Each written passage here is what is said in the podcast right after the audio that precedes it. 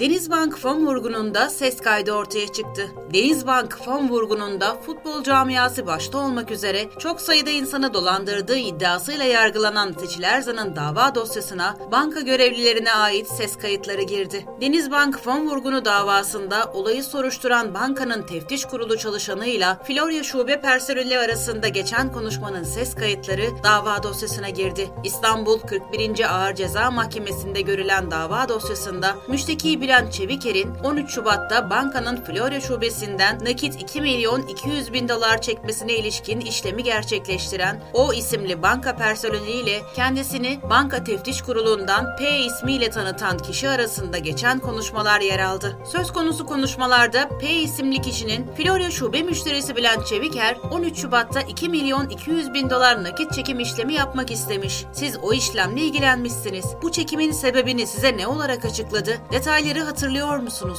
Sorusu üzerine banka personelinin müşteki Çeviker'e şubede vadeli ve kur korumalı mevduat hesabıyla Eurobandları olduğunu ve tüm hesapları bozmak istediğini kendisine ilettiğini aktardı. Müştekinin parasını 92 günlük bağladığını ancak 91. günde bozduğunu ve bu durumu ilginç bulduğunu anlatan banka personeli o, parasını bir gün daha bekletmesi durumunda ana parasını döviz olarak alacağını ancak tarihinden önce kur korumalı mevduat hesabını kırdığı için faiz kaybettiğini ve ciddi zarar ettiğini Çeviker'e söylediğini ifade etti. Çeviker'in parayı çekim sebebini İstinye'de kirada oturduğu evi satın almak olarak belirttiğini aktaran banka personeli, ben yüksek para nakit alıp getir götür uğraşmayın, direkt hesaba atarız dedim.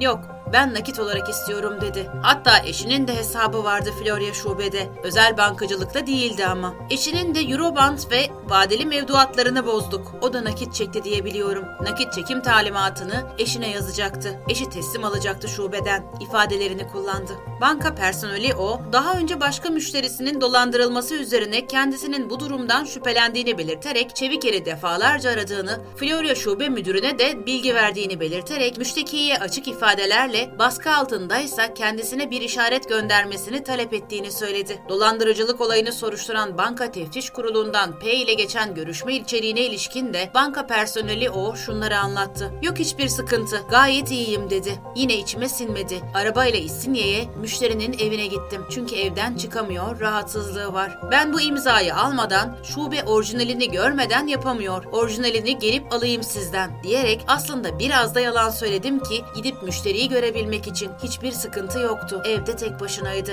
Oturduk, beraber kahve içtik. Nakit çekim talimatının imzasını aldım. Sonra şube müdürüne WhatsApp'tan yolladım. Oradan işleme koyuldular. Aynı zamanda faks da çekildi. Bu şekilde işleme koydular. Teftiş kurulu görevlisinin ev ziyaretinde şüphelendiği bir durum olup olmadığı sorusu üzerine ise banka personeli yok yok açık açık yüzüne dedim. Abi silah zoruyla mı yaptırıyorlar? İnan onu görmek için senin yanına geldim dedim. Teşekkür de etti. Yok öyle bir sıkıntı dedi. Kendi isteğimle bu evi almak için para çekiyorum dedi şeklinde konuştu. İstanbul Cumhuriyet Başsavcılığınca hazırlanan iddianamede sanık Seçil Erzan'ın bir bankanın Levent'teki şubesinde müdür olarak çalıştığını ve müşteki Bülent Çeviker'den kişisel güven ilişkisine dayalı 2 milyon dolar alarak yüksek kar vaadiyle yeniden kendisine iade edeceğini bildirdiği kaydediliyor. İddianamede Çeviker'e para karşılığında yazılı evrak verildiğini ancak daha sonra Çeviker'in Erzan'a ulaşmaya çalışsa da ulaşamadığı, durumu bankaya bildirdiği, banka tarafından araştırma yapıldığı, Erzan hakkında suç duyurusunda bulunduğu ifade ediliyor. Sanık Erzan'ın bu yöntemle futbolcular, iş insanları ve çeşitli meslek gruplarından müştekilerine yüksek kar getirisi bulunan güvenilir bir fon bulduğunu ve yine kamuoyunda tanınan Fatih Terim, Hakan Ateş gibi isimlerin bu fona dahil olduğunu söyleyerek müştekilere bu fona para yatırmaya ikna ettiğini anlatan iddianamede gerçekte ise böyle bir fonun hiç olmadığının tespit edildiği belirtiliyor. İddianamede Erzan'ın müştekilerin verdiği paralara ilişkin sahte belgeler oluşturarak bu belgelere bankanın kaşesini ve ıslak imzasını atıp müştekilere teslim ettiği ve dolandırıcılık kastıyla hareket ettiği kaydediliyor.